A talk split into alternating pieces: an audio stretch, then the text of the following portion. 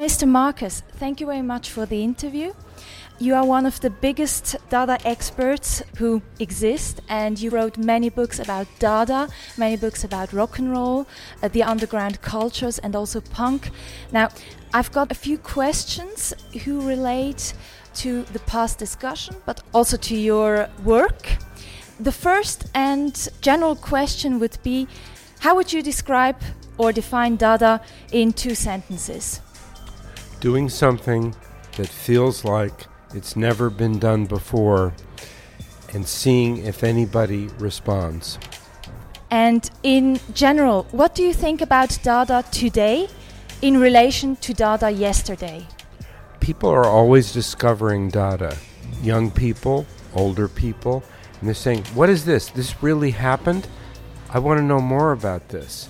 And then they begin to see manifestations of Dada everywhere in advertisements, um, in crazy things on the radio, um, bombastic speeches by politicians, and they say, These people are Dada. These people are, which is a way of saying gaga. It's a way of saying crazy. Dada is a word that can mean anything you want it to. Um, so, Dada today is simply people discovering that once upon a time, we can really say it as if it were a fairy tale. Once upon a time, some people came together in one place, it happened to be Zurich, and did things that no that felt like no one had ever done them before. Then the next question would be Is Dada dead or not? What would be your final conclusion regarding the past discussion? Can Dada even be concluded as really dead? No, Dada can't be concluded. Dada is a spirit. Dada is not quite an idea. And so it will always be there. You've written the book Lipstick Traces A Secret History of the 20th Century. What do you mean with lipstick traces? And how can its relation to the Dada movement and its characteristics be described? That was just a title that popped into my head because, and it had a meaning, but I only dis- understood the meaning after the phrase just appeared. I wanted to call my book Lipstick Traces. Why do I want to call it that? I didn't even know. And I understood that it's because it was about movements in culture that barely left a trace.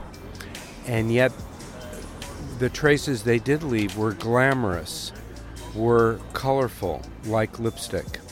So, all these movements left behind was like a kiss on a wall. That would be also kind of Dadaistic. Maybe. And what do you think is the most important aspect that connects Dada with rock and roll, punk, or other music genres? That's complicated to answer. It's not a simple question. I wrote a 500 page book to try and answer that question. Then, one of the final questions Do you think Dada, Mr. Marcus? Excuse me? Do you think Dada? Do I think in a Dada way? Yes. Sometimes, when I'm lucky. And how would you describe this movement of thinking Dada? Not caring what you're saying, not caring what comes next, just looking for the next word to say, to pull you into the word after that. But with no purpose, no goal, no intention, just the pleasure of writing. How would you would you criticize anything about the Dada movement or the surroundings in which it is embodied?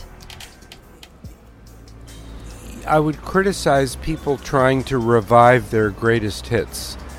After the Cabaret Voltaire closed, Hugo Ball opened the Gallery Dada here in Zurich. And uh, people would give lectures to tourists about what Dada was, and they would perform the same things they performed in the Cabaret Voltaire. They were imitating themselves. It was very embarrassing. Thank you very much for the interview. Ila Spekerman.